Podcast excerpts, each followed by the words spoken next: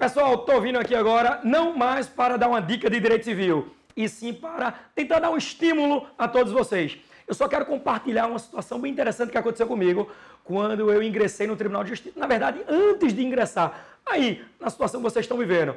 Eu me recordo que na véspera do concurso, eu estava em um encontro com os amigos e tal, e tive que me ausentar antes. E o pessoal, Rodrigo, fica aqui, pô.